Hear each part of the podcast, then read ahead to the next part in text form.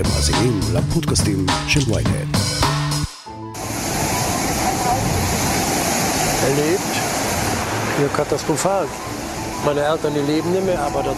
אסון השיטפון הכבד שהיכה בגרמניה, החום הכבד בארץ והתבערה הלוהטת בצפון אמריקה דוחפים אותנו שוב לזרועות המאבק בהתחממות הגלובלית.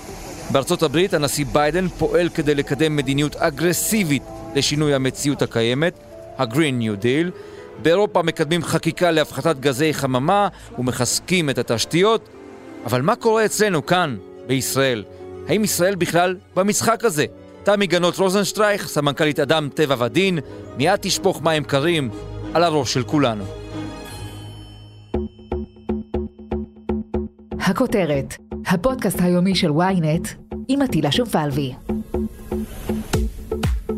אז תמי, בואי נתחיל עם השאלה הפשוטה, האם אנחנו בכלל מודעים, מבינים, נכנסים, נלחמים בכל מה שנוגע להתחממות הגלובלית? אני חושבת, אטילה, שבשנתיים האחרונות יש מהפך, ומתחילה מודעות הרבה הרבה יותר גבוהה גם בישראל לנושא המשבר האקלים, ויותר מזה, לשאלה מה משבר האקלים אומר עבורנו, עבורנו בישראל, מה אנחנו יכולים לעשות, למה מדינה כל כך קטנה צריכה לדאוג מזה בכלל. אנחנו רואים את השינוי בשיח גם בציבור, בקרב הנוער, בהפגנות, באמת אה, המון נסיעה וקריאה ציבורית, אבל אנחנו ראינו את זה אפילו במערכת הבחירות. אנחנו ראינו את זה כשהנושא של אקלים נכנס לראשונה אי פעם להסכמים קואליציוניים ולקווי היסוד של הממשלה. אנחנו נמצאים בהתחלה של שינוי, אבל זאת התחלה, וצריך לדחוף את זה קדימה, וזה צריך להיות מועצם בכמה דרגות. מי צריך לקחת את זה, ממש לחבק את זה אליו, כדי שהדברים האלה יקודמו, כלומר שיהפכו לחלק מהחיים היומיומיים שלנו? אז קודם כל, ברמת הממשלה, זה חשוב שראש הממשלה יהיה זה שמתווה את המדיניות ויבין שהנושא הזה, נושא האקלים, הוא נושא אסטרטגי. הוא לא נושא סביבתי צר.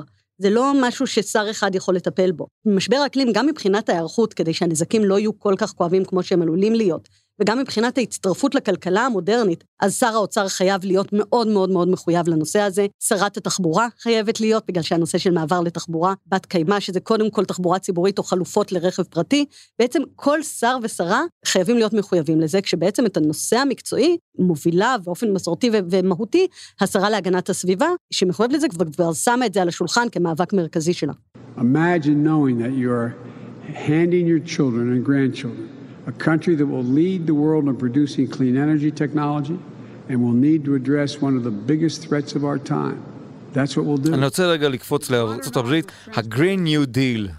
זה נשמע טוב, זה תמיד אמריקנים יודעים למסגר. למתג. מה זה? אז בעצם התוכנית של ביידן, וגם התוכניות של אובמה לפניו, היה ככה את ההפסקה בתקופת הכהונה של טראמפ, הן בעצם מסתכלות על כל המשק בכללותו, ומסתכלות על הדרך לעבור לצמיחה כשהצמיחה הזאת מבוססת על כלכלה בת קיימא. זאת אומרת, לא צמיחה שמבוססת על עוד שריפה של דלקים מאובנים, דלקים פוסיליים, לא כלכלה שמבוססת על, על באמת נסיעות ארוכות, ו, ובעצם מה שאנחנו רגילים בכלכלה המסורתית, אלא בעצם שיהיו יותר מקומות עבודה, יותר צמיחה, יותר תשואה מהשקעות ירוקות, מאנרגיה נקייה, מבאמת מעבר לתחבורה בת קיימא, לאמץ חדשנות סביבתית, ועל ידי זה ולתמוך במעבר של שוק העבודה גם לתהליך הזה, זאת אומרת, היא כוללת, ה-Green New Deal הזה, זה לא סתם מערך גדול, זה באמת כולל התייחסות להיבטים השונים, גם לנושא של באמת השוק העבודה, גם לנושא של התחבורה, גם לנושא של האנרגיה, ואתה לא רוצה להיות בעצם זה שמזדנב מאחור ולא זה שמוביל. כלומר, מדובר בכלכלה, בתוכנית הוליסטית בעצם. כן. שהופכת את הכלכלה הירוקה לכדאית נכון. למשקיעים, לחברות, לקונגלומרטים, בעצם מפעלים. וגם מכירה בזה שהמעבר לכלכלה דלת פחמן, אנחנו לא נאיבים, המעבר הוא מעבר מטלטל. זאת אומרת, אנחנו מדברים על מערכת כלכלית שלמה שמתבססת על משהו שאנחנו רוצים כרגע לערער אותו ולבסס על משהו אחר. זאת אומרת, זה כן דורש היערכות והסתכלות אה, של כלל המשק, ותוכניות אמיתיות למעבר, כי אנחנו באמת לא רוצים שמי שייפגע במעבר הזה, זה יהיו הגורמים הכי חלשים, אלה שאין להם את הכסף להשקיע בפאנלים סולאריים, או שאין להם את היכולת אה, לעבור ולשנות השכלה כדי להתאים את עצמם לשוק העבודה המתחדש. כאן יש גם מקום לממשלה לתמוך במעבר הזה, אבל באמת חייבת להיות ראייה מתכללת שמסמנת את היעד ופונה אליו, רק חשוב לי להגיד שהיעד הזה הוא לא איזושהי שאיפה או, או משהו אידיאולוגי, הוא ביטוח כנגד תרחיש חמור בהרבה. זאת אומרת, אם לא נשנה, אם נמשיך business as usual, אותה כלכלה שאנחנו מכירים, אז אנחנו בעצם נמצא את עצמנו בפגיעות מאוד מאוד קשות, בפגיעה כלכלית מאוד קשה ובערעור שהטבע גורם לכל הדבר שאנחנו נסמכים עליו. זאת אומרת, אי אפשר להמשיך בכלכלה שמנצלת את הטבע בלי לקחת בחשבון את העלויות החיצוניות, את המחירים ואת המוגבלות של משאבי הטבע שאנחנו כרגע מנצלים בלי לחשוב על מחר ובלי לחשוב על העתיד.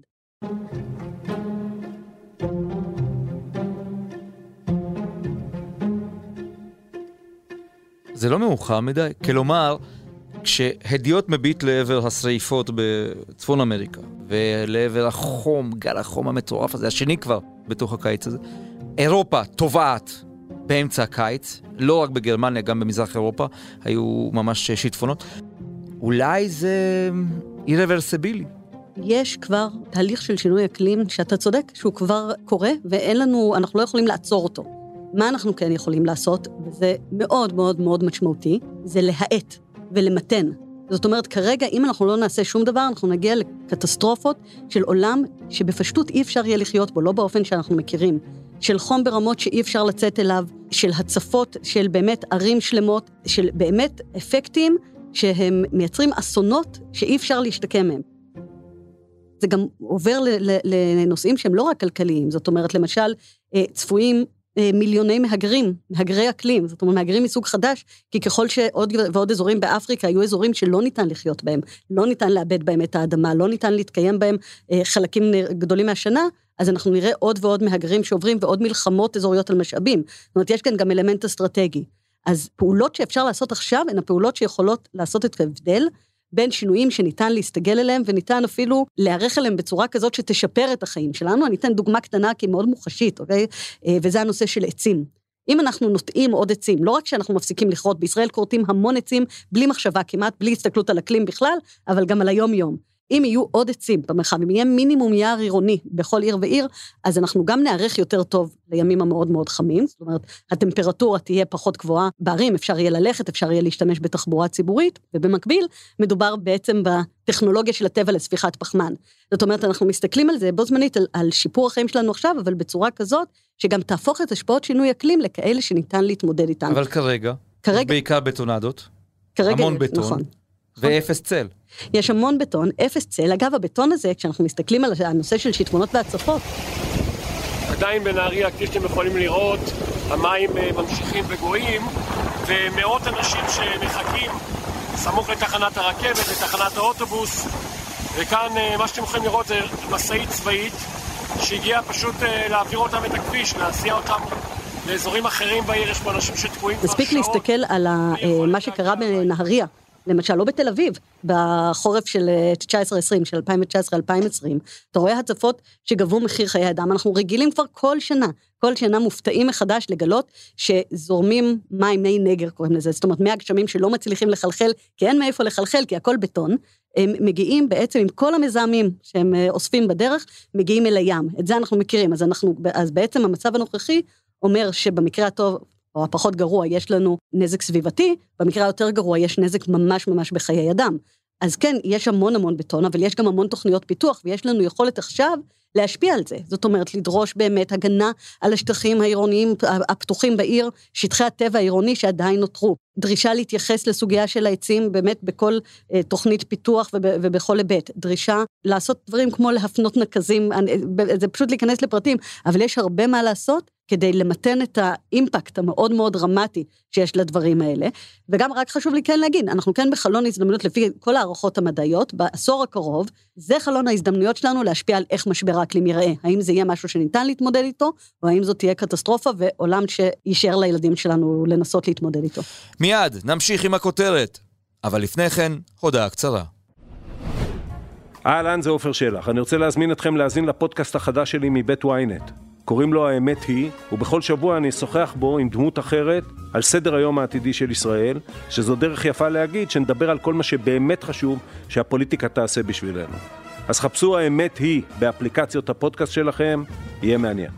האמת היא, עם עופר שלח. עם עופר שלח.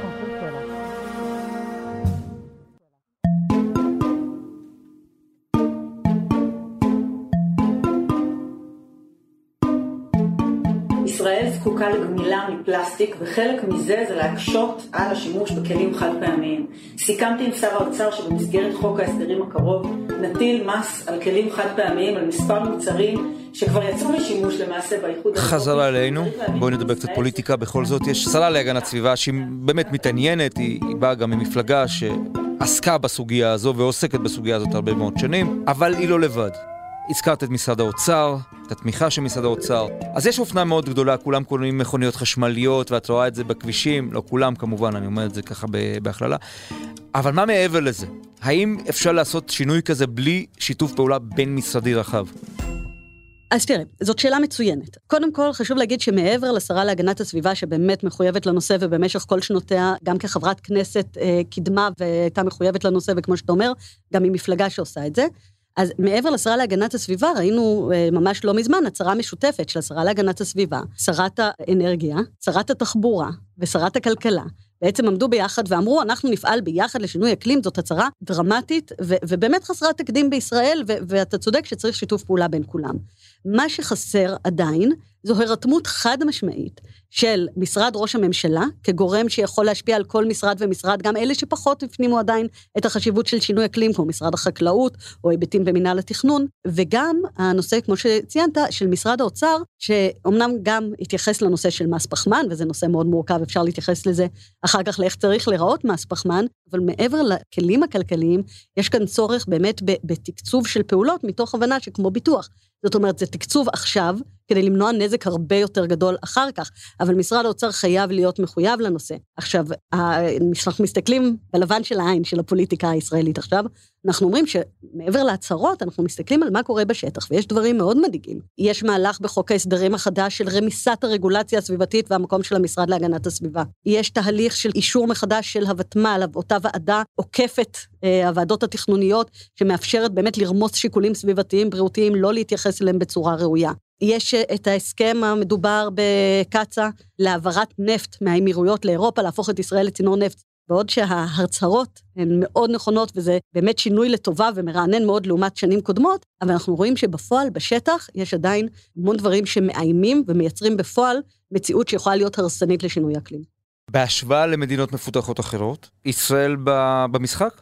אה, לא כל כך, לא כל כך. אז, אז באמת חשוב להגיד ככה, ישראל מדינה מפותחת, עם אה, מנטליות ועם אתגרים גם, שהם לא תמיד של אה, מדינות מפותחות. זאת אומרת, מספיק להסתכל על הקצב הגידול הדמוגרפי בישראל, ואנחנו מבינים שאנחנו כבר במשחק אחר לגמרי ממה שקורה באירופה. יחד עם זאת, אנחנו מסתכלים על הדברים שאירופה עושה. אנחנו מסתכלים על היעדים, יעדי הפחתת פליטות גזי החממה שאירופה מדברת עליהם, שזה איפוס מוחלט ב-2050.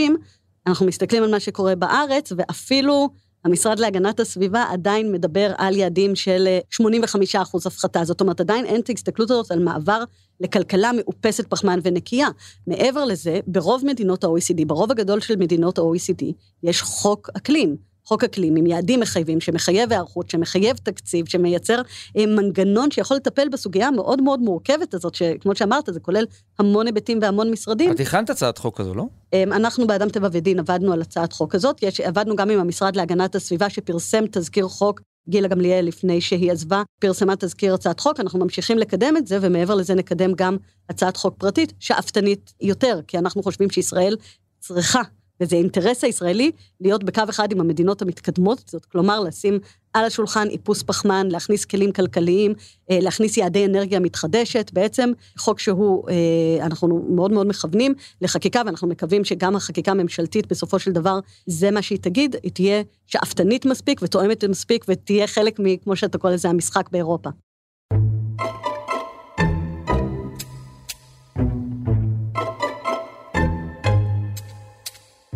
כשאני חושב על הכלים שיש בידינו, בין היתר, זה כלי הטבע, שמש, ים למים מותפלים וכדומה. אנחנו לא מנצלים את זה מספיק.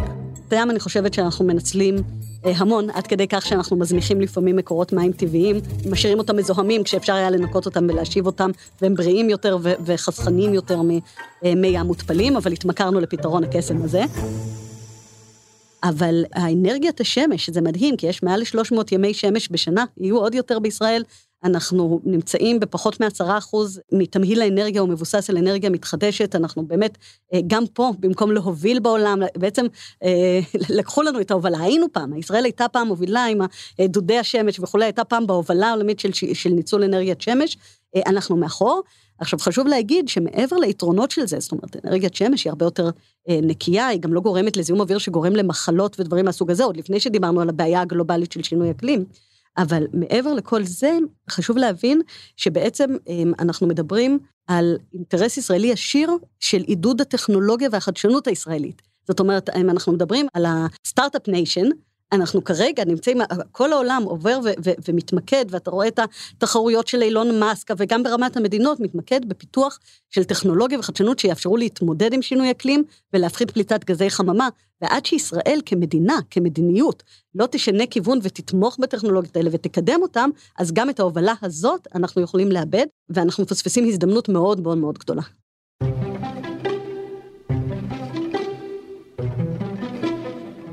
תמי, מגפת הקורונה נכנסה לחיינו, וגם היא משפיעה במובנים מסוימים על ענייני איכות סביבה.